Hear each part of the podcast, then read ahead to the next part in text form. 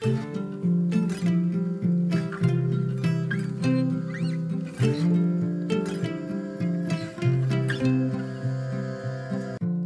och välkommen till For Health med Anna Sparre. Idag djupdyker vi i mineralerna i din kropp och deras koppling till sköldkörteln och energiproduktionen. Lyssna gärna även på förra avsnittet där vi pratade om sköldkörteln och mitokondrierna och där du får en introduktion till mineralernas betydelse för det här. Det här är, på er lyssnares förfrågan, den helsvenska versionen av intervjun med Morley Robbins. Gillar du det här avsnittet så lyssna även på hela intervjun i avsnitt 256. Just nu får du 20% rabatt på alla AC Trace Minerals produkter på naturshoppen.se. Ange koden FORHEALTH. Testa gärna sprayen Aussies Best på huden, en magnesium och mineralspray som inte sticker eller gör ont.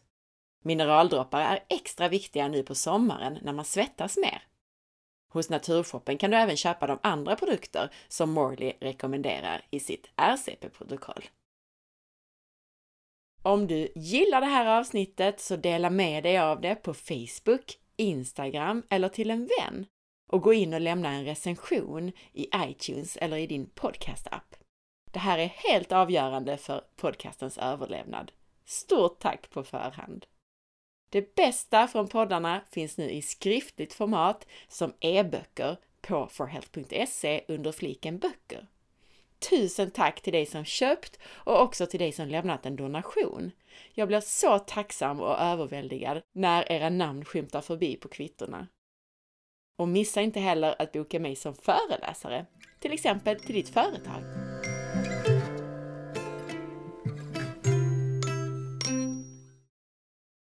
Några nyckelmineraler för sköldkörteln, förutom koppar då som vi pratade mycket om i förra avsnittet. Det är kalcium som är involverat i TSH-funktionen, järn och selen som krävs för omvandlingen mellan T4 och den mer aktiva formen T3 av sköldkörtelhormoner. Morley tycker ibland att selen får för mycket uppmärksamhet, både för sin roll i sköldkörtelfunktionen och för sin del i glutation, den här kroppsegna antioxidanten som är så viktig, både som antioxidant och så för att konjugera gifter och föra ut dem ur kroppen, som vi har pratat om i många tidigare avsnitt. Morley nämner att inte heller glutation fungerar utan koppar. När det gäller järn så pratas det mycket om sköldkörtelns roll i att reglera blodets hemoglobin. Men Morley menar att det är mer komplicerat än så. Morley tar upp jod som är en del, en byggsten i sköldkörtelhormonerna. Han pratar om de olika formerna av jod. Iodine, det är ju jod och iodide, som på svenska är jodid, är jonformen av jod som kemiskt betecknas I minus. Omvandlingen i kroppen bildar ämnen där bland annat koppar måste vara närvarande för att neutralisera dem. Omvandlingen sker dessutom av ett enzym som fungerar bättre när koppar är närvarande. Omvandlingen mellan jodformerna verkar också behöva C-vitamin. Och då menar Morley inte askorbinsyra utan hela C-vitaminmolekylen från mat som ju också innehåller koppar. Och det kan du lyssna mer om i våra tidigare avsnitt som vi gjorde för ett år sedan ungefär. Han tar också upp att den här C-vitaminmolekylen innehåller enzymet tyrosinas och att sköldkörtelhormoner ju består av aminosyran tyrosin tillsammans med jod. Morley tror att tyrosinas kan vara involverat i att bilda sköldkörtelhormoner. Personligen har jag bara hört om tyrosinas som ett enzym som är involverat i att bilda pigment, melanin, utifrån just aminosyran tyrosin. Magnesium är viktigt så fort kalcium är involverat. Detta eftersom magnesium är viktigt för de hormoner som reglerar kalcium, bland annat kalcitonin som tillverkas i sköldkörteln. Balansen mellan kalcium och kalium i en hårmineralanalys kan säga något om sköldkörtelfunktionen. Det finns viktiga balanser mellan mineraler i kroppen, inte minst för att de reglerar varandra. det vill säga kalcium och magnesium är ett exempel, järn och koppar ett annat och även selen och jod behöver vara i balans. Vi pratar mer om jod, en viktig beståndsdel i sköldkörtelhormon som sagt. Men jod har också en roll när det gäller biotillgänglig koppar, ceruloplasmin.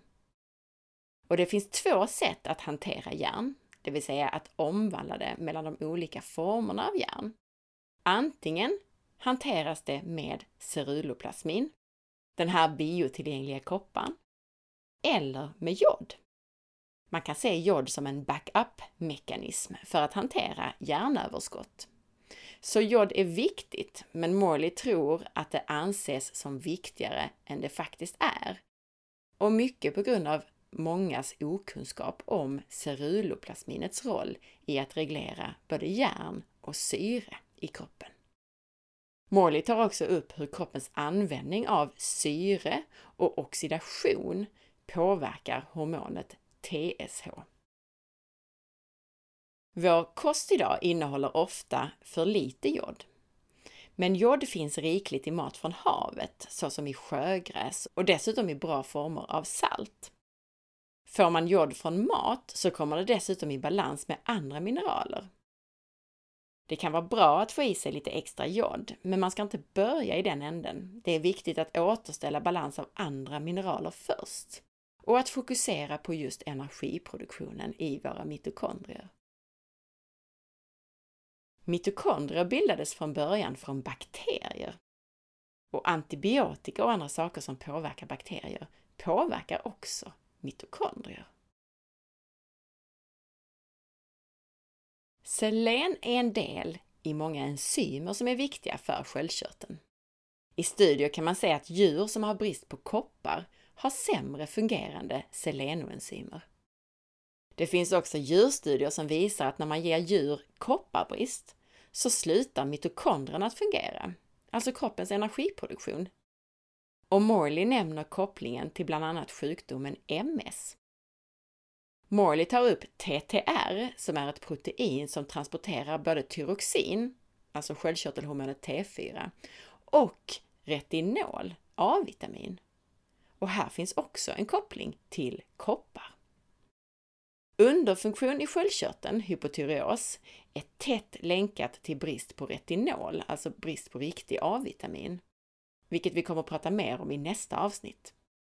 Men retinol är bland annat indirekt väldigt viktigt för TR, alltså för receptorer för sköldkörtelhormon. Koppar och koppars viktiga roll för sköldkörteln har redan dykt upp flera gånger under de här avsnitten. Morley tar upp studier där man ser hur sköldkörtelfunktionen havererar vid kopparbrist. Det kan både ha att göra med kopplingen mellan koppar och syre och kopplingen mellan koppar och sköldkörtelhormonernas funktion.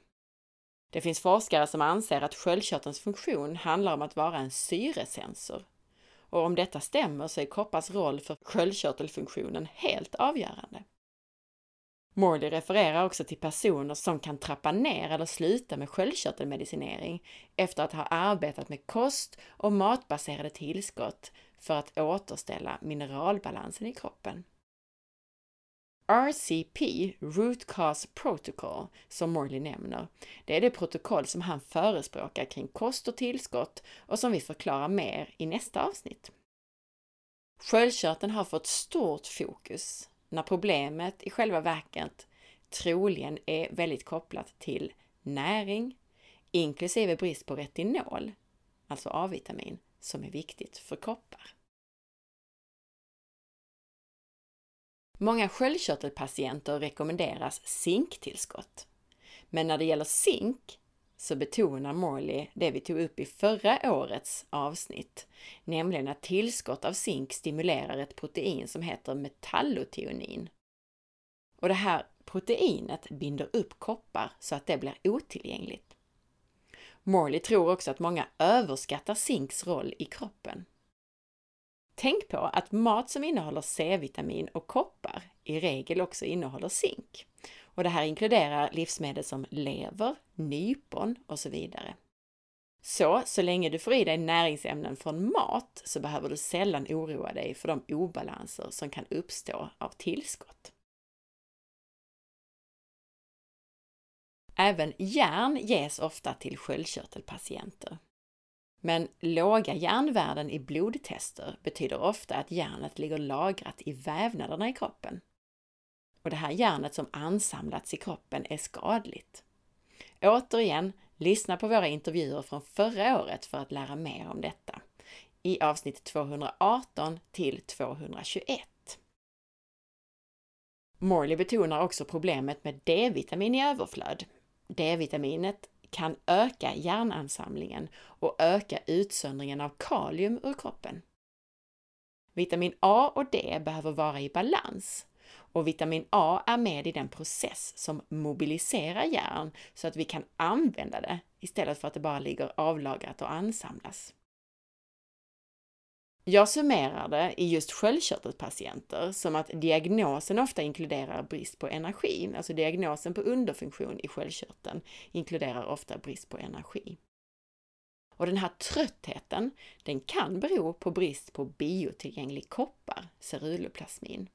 Och för att göra biotillgänglig koppar så behövs bland annat retinol, riktig A-vitamin.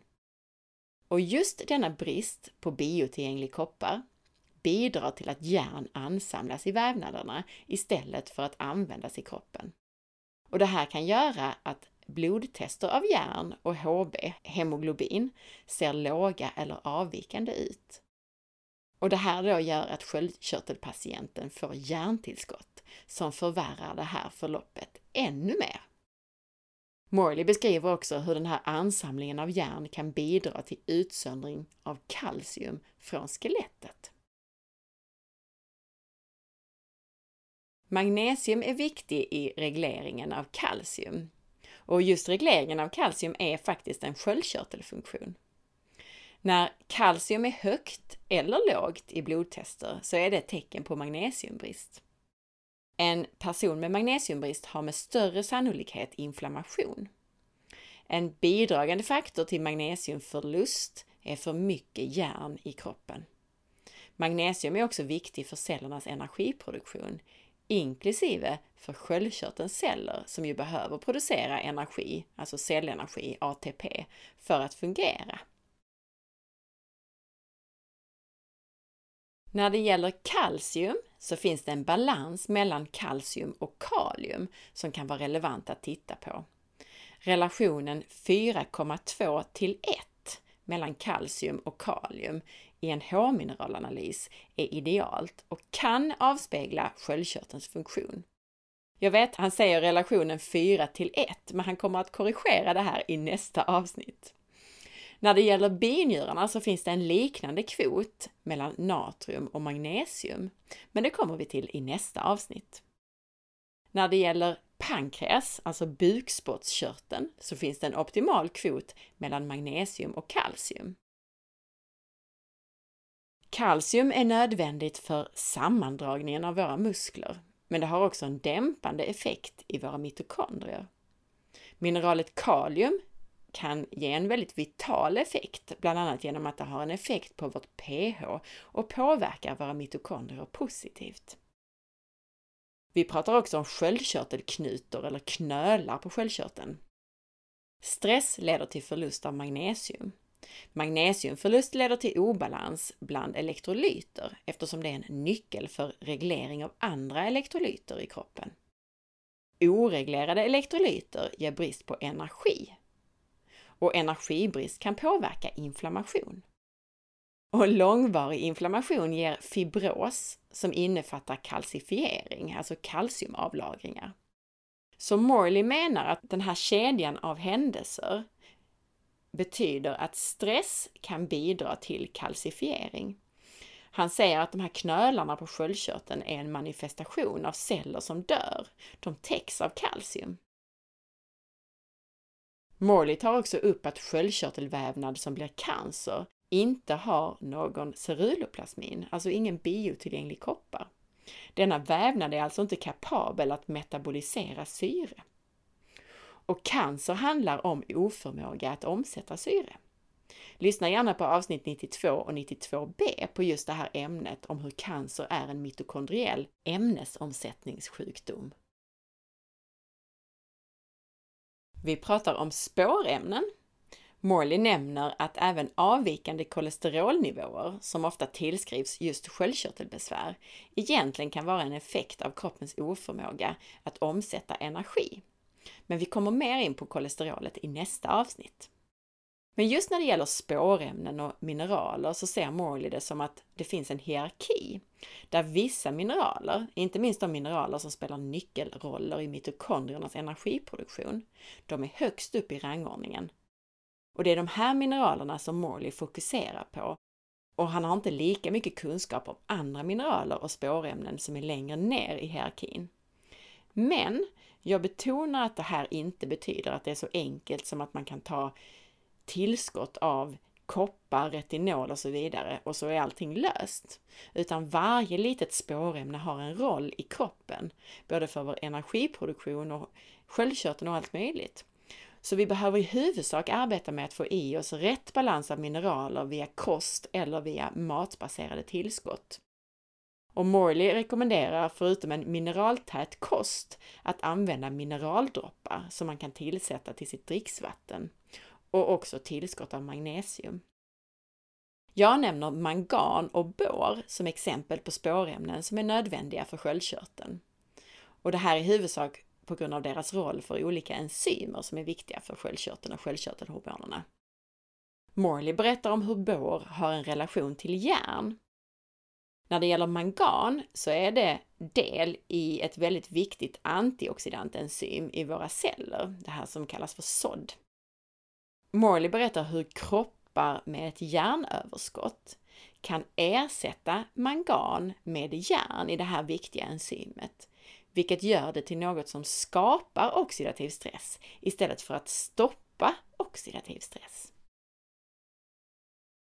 Det här var den andra delen av avsnitten om sköldkörteln. I nästa avsnitt så kommer vi att fokusera på olika vitaminers roll för sköldkörteln, för energi och för vårt mående. Vi tittar närmare på bland annat A-vitamin, D-vitamin och C-vitamin och kommer in på ämnen som sköldkörtelmedicinering och reverse T3, omvänt T3. Missa inte det!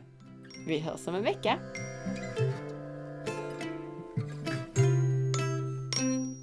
Tack för att du lyssnade! Jag hoppas att du gillade det här avsnittet. Gjorde du det så dela med dig av avsnittet och sprid det så att fler får ta del av den här spännande informationen om hur kroppen fungerar. Jag blir också jätteglad om du vill lämna en recension i iTunes eller i din podcastapp eftersom det hjälper andra lyssnare att hitta hit.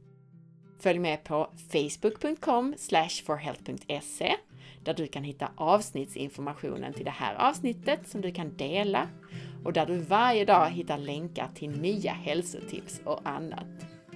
Följ också mig på Instagram via asparre och titta in på forhealth.se. Ha en fantastisk dag! Vi hörs snart igen. Hejdå!